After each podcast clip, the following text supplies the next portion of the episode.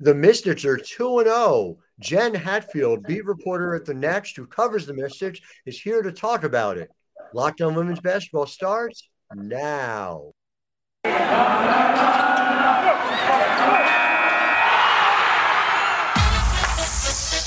You are Locked On Women's Basketball, your daily podcast on women's basketball. Part of the Locked On Podcast Network, your team every day.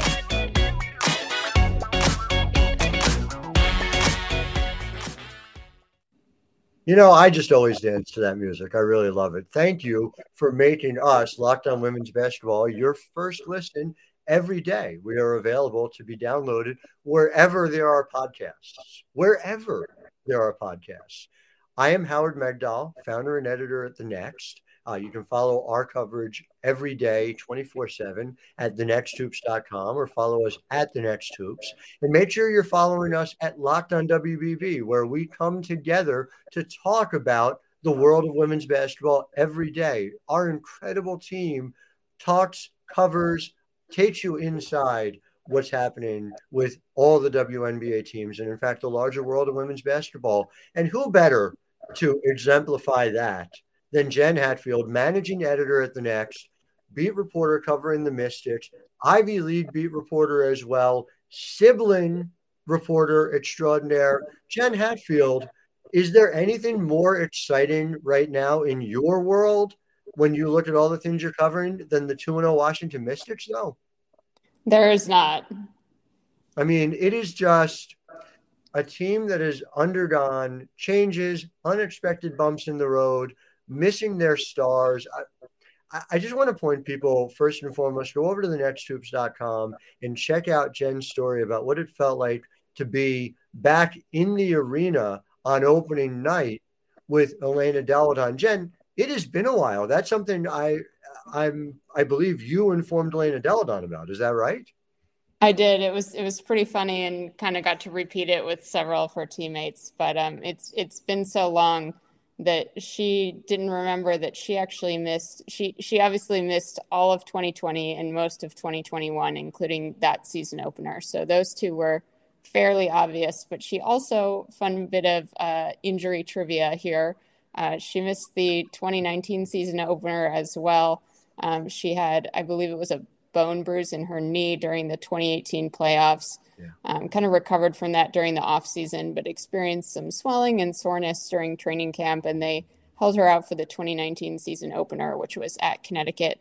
Um, and then she played the next game, uh, their home opener, and was, was fine the rest of the year, largely until she had her fateful Uh, back injury in the playoffs. But so she hadn't played in a Mystics season opener since twenty eighteen, which actually came at home against the Indiana Fever, same as it did this year, which was another nice bit of, um, you know, everything coming full circle. But I mentioned I, like I mentioned that. that stat to her, and she, she was like, wait, I didn't play in twenty nineteen?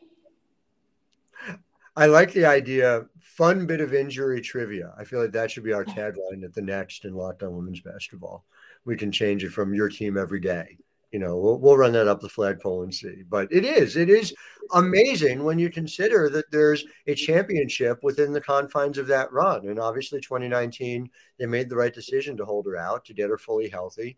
She looked from afar like the Elena Delle Donne that I have come to know and you have come to know for a long time now. You know, eight of sixteen from the field, twenty-one points, nine rebounds, three assists, not a – oh, two blocks, by the way, not a single turnover, which is the thing, like, just – and this is parenthetical, but the thing I think is missed most about her game is how ridiculous it is that her turnover percentage is somewhere just above six. It's the best of all active players because it is the best – of the history of the W N B A. And this is despite somebody who is ball dominant, somebody who is facing untold amount of pressure on defenses who put her at the top of the scouting report.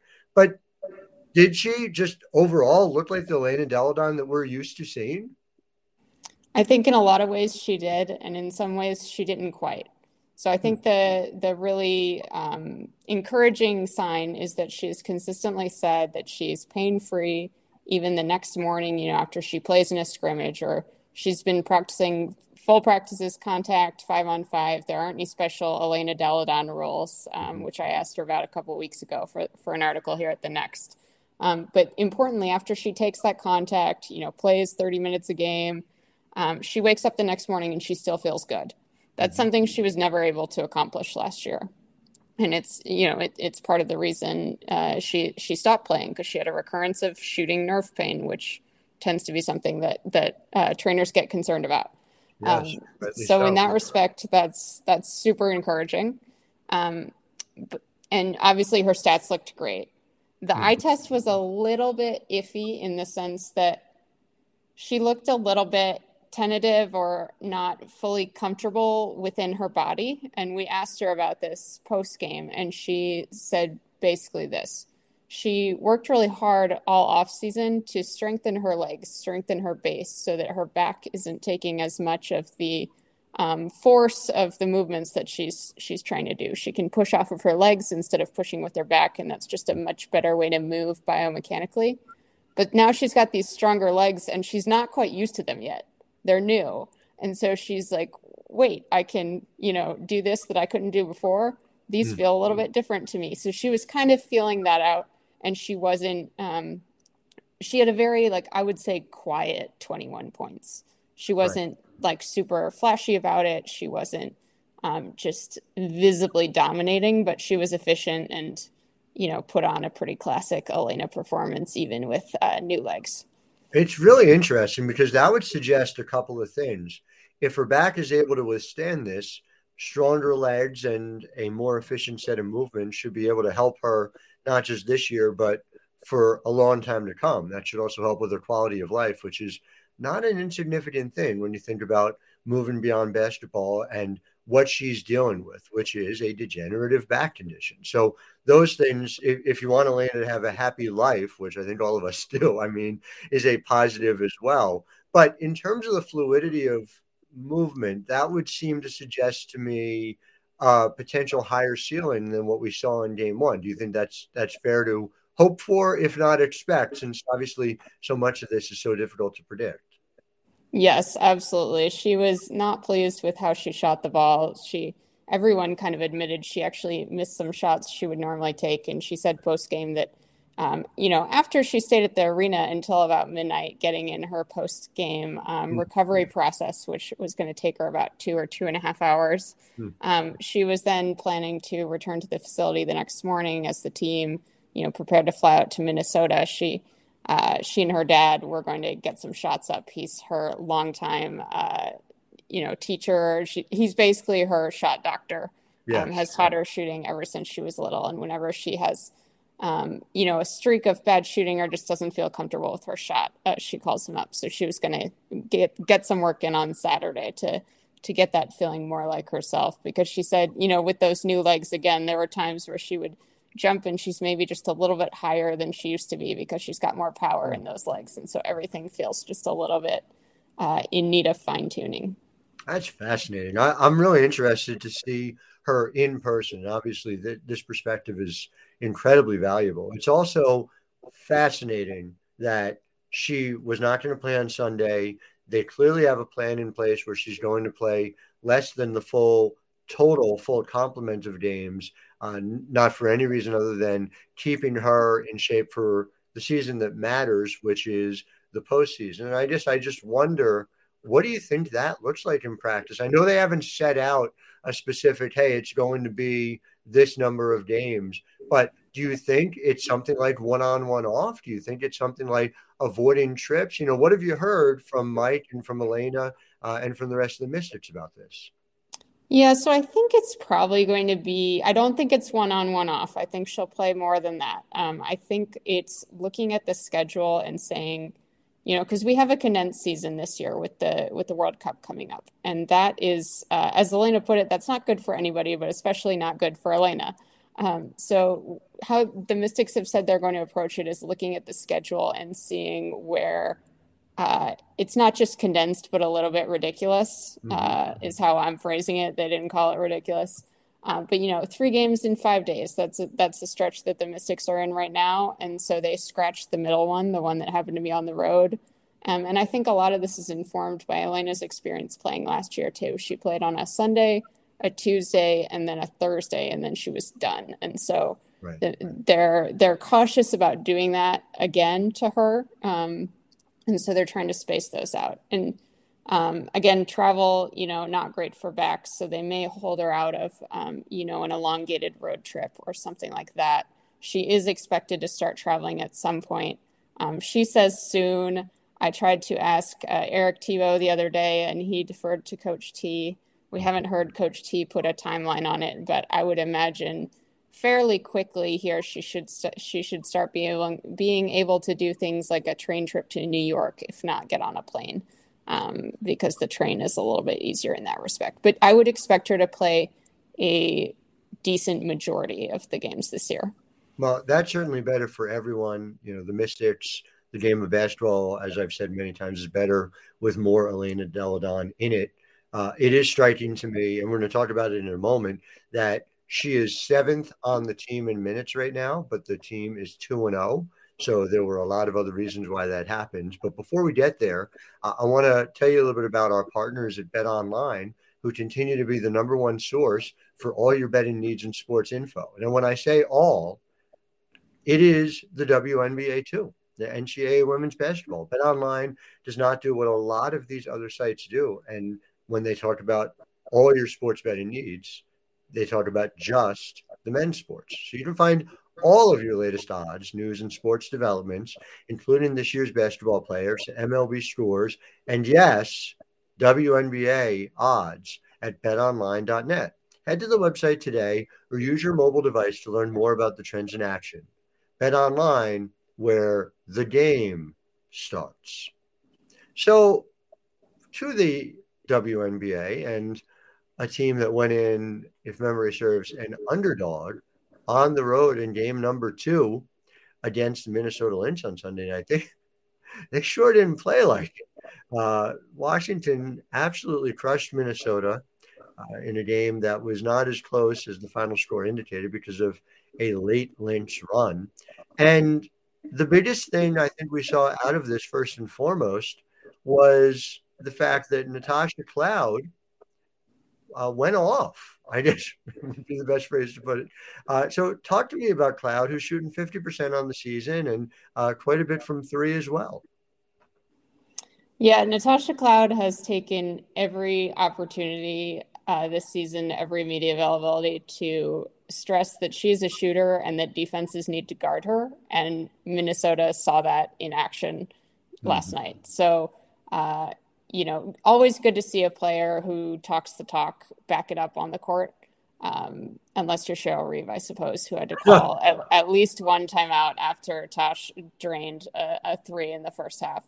Yeah. It's interesting because she had all nineteen of her points in the first half and went scoreless in the second, though she still mm-hmm. dished out a bunch of assists as per her usual uh, M O. So she really, I think, controlled the game. Coach T also talked about after the game how she and Rui, their backup point guard, um, really pushed the pace all, all game, controlled the tempo to where they wanted it, which is also interesting because they only had eight available players and were still pushing the pace, which you don't always see with a with a shorthanded squad. No doubt about it. And you know, Rui as well, you're right. They didn't miss a beat in terms of their pace overall. You, you know, Tosh and Rui combined, though, they're still tenth of twelve in pace so far. Now, I think as much as anything else, that reflects just how fast this league plays at this point. You know, it, it's really a fascinating thing because that number came as a shock to me after watching them, especially last night. But with Natasha Cloud, she, she simply continues to Uh, the phrase is level up, I think. And and I remember her during her time at Saint Joe's, and she was a fun player at Saint Joe's, but she was, just fully being honest, not a player who you said, oh, well, clearly she's going to have a long, successful career in the W N B A. She did not shoot as high as forty percent overall from the field in any of her seasons at Saint Joe's. She was not, to use her phrase, a shooter at Saint Joe's, and her turnover percentage was north of twenty percent throughout the duration of her career in college. So to see her turn into an effective game manager and then turn herself into an absurdly effective scorer at the rim just by just sheer dint of will. Just she worked at it. She worked hard. She got so much stronger. Now to see her become this elite three-point shooter, you know, the number of point guards, if this holds, and she's at thirty-six point four percent through two games, you know, that's a bit misleading. It's a tiny sample size. And game one, she didn't hit any. Game two, she was absolutely dominant in the first half. But that level of player, there just aren't that many point guards in the W N B A who can do that.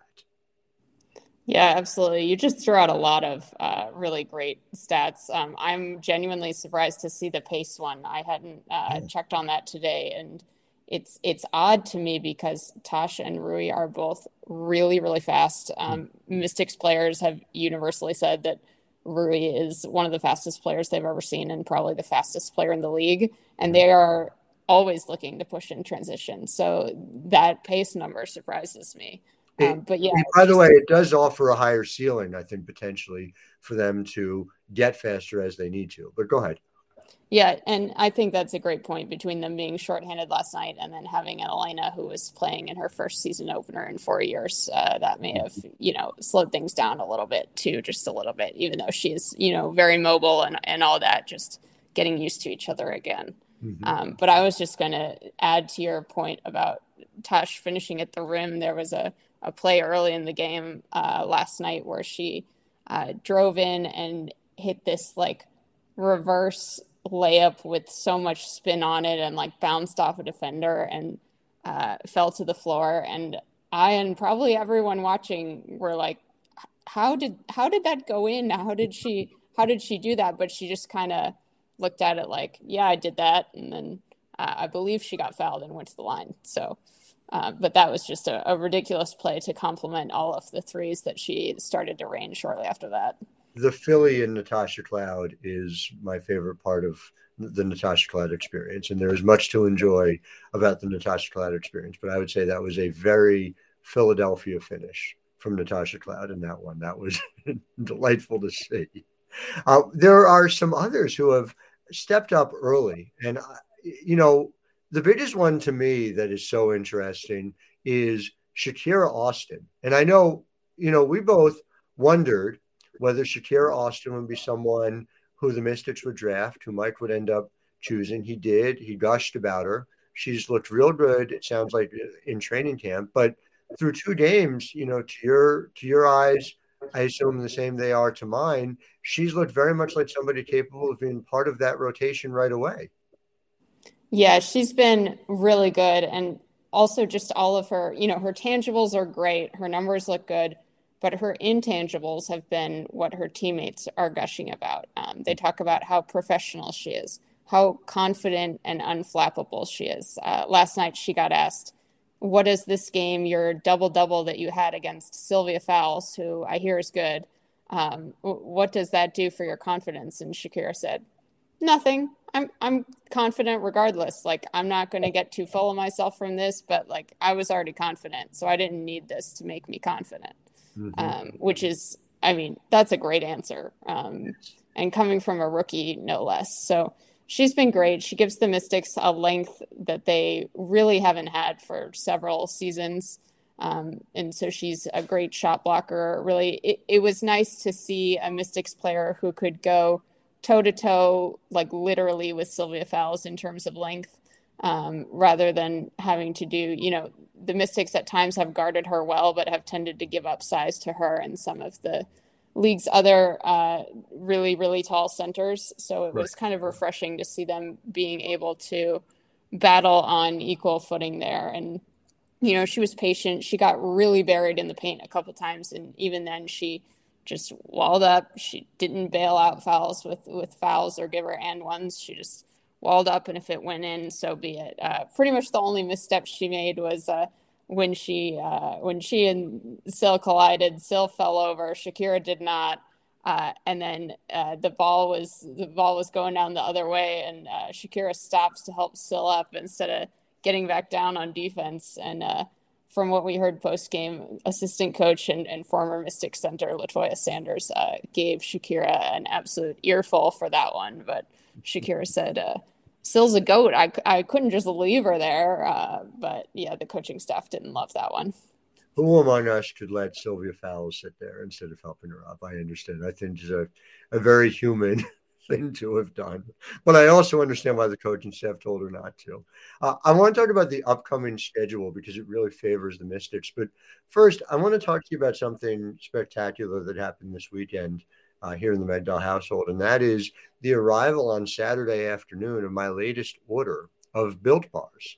Uh, it was something that I was looking forward to. It was something that my children were looking forward to as well. I was told Saturday night when I got back uh, from broadcasting a barred baseball game that it happened. And so Sunday morning when we were all trying to figure out, you know, what are we going to do? What are we going to eat to get our day started?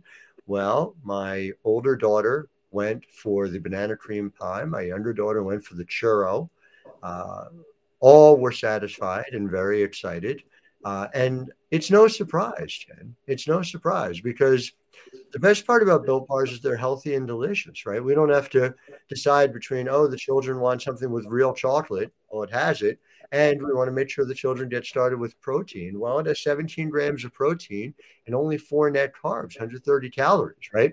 So we go to built dot com like I did and use promo code locked fifteen and get fifteen percent off your order. It's promo code L O C K E D one five for fifteen percent off at built dot com. And Jen, when you do that, do you remember who you tell them sent you? Good old Grandma Myrna. That's right. It's Grandma Myrna. Yeah, that's very good. That's good. I appreciate that. So the Mystics, you can't take anyone for granted in this league. And they have a test of tests Tuesday night against the Las Vegas Aces. When you get past that game, it is as follows. Home against Dallas, at Dallas, at Atlanta, Chicago at home, very hard, Atlanta at home, at Connecticut, also hard, and then at Indiana. So out of the first ten games, you've got one, two, three, four, five, six against Indiana, Dallas, or Atlanta, who at least early on and based on expectations, don't necessarily look like playoff teams, any of the three. So what do they need to be ten games in for you to feel confident this is a team prepared to challenge for a W N B A regular season title? That's a great question. Um, I'm going to start with healthy because uh, that was something they didn't have uh, last year. Um, mm-hmm. And all indications are that that is going well. Alicia Clark could play as early as Friday at home against Dallas. So mm-hmm. that is good. And, and Elena, we already talked about, um, mm-hmm. will, is, is expected to play tomorrow against Las Vegas. So health, uh, tentative check mark there. Um, I think it'll be interesting to see how they integrate Elizabeth Williams, who is still on overseas duty, Um, playing in Turkey, and will be back uh, within the next two weeks, depending on when her team gets eliminated from the Turkish League playoffs. So they're going to have to integrate her as well as Kennedy Burke, who they just picked up on waivers from Seattle and will be essentially Alicia Clark's backup at the wing. Um, so they've got a couple players to integrate and just need to make sure that they are, um, you know, fitting them within their system and getting their rotations down pat. Um, But I think they're off to a good start. Uh, they've they've kind of started out unevenly, right? Racing out to these big first quarter against Indiana and first half against Minnesota leads, and then uh, varying degrees of slippage in the second half. And so um, I think they do need to be more consistent over four quarters. But the general, you know, vibes or feeling around the team is a lot different than when they had this pattern last year in twenty twenty-one, where they would Uh, often get off to good starts and then just completely crater in the third quarter. Like the, the game tracker chart probably looks somewhat similar two games in, but um, the players talked about this last night. It just feels totally different to them. They feel much more in control, intentional, focused on the game plan, prepared.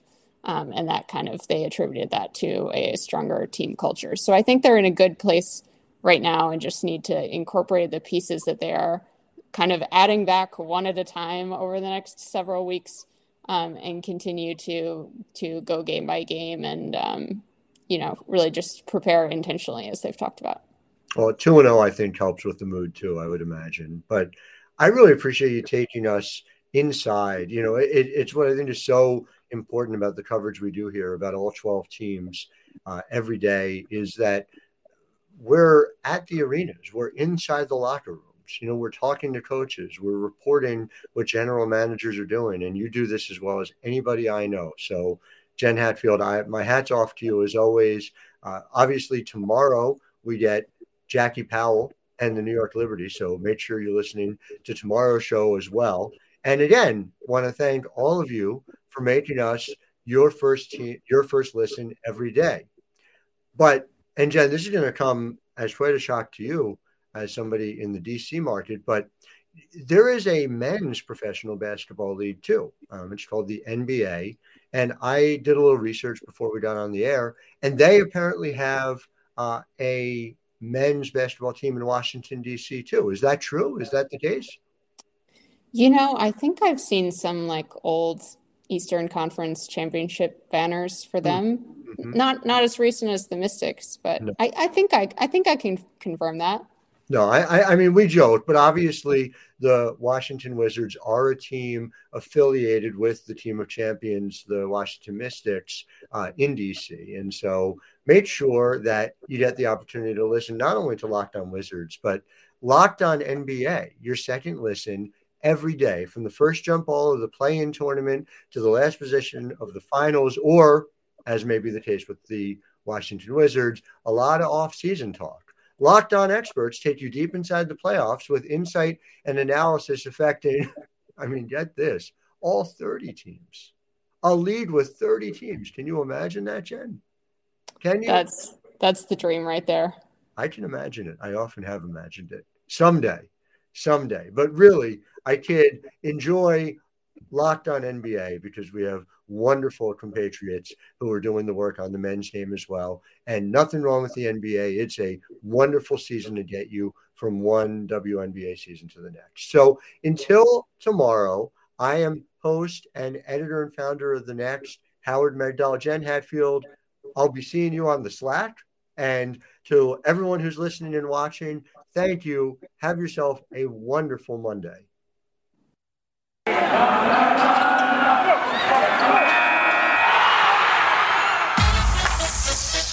You are Locked On Women's Basketball, your daily podcast on women's basketball, part of the Locked On Podcast Network, your team every day.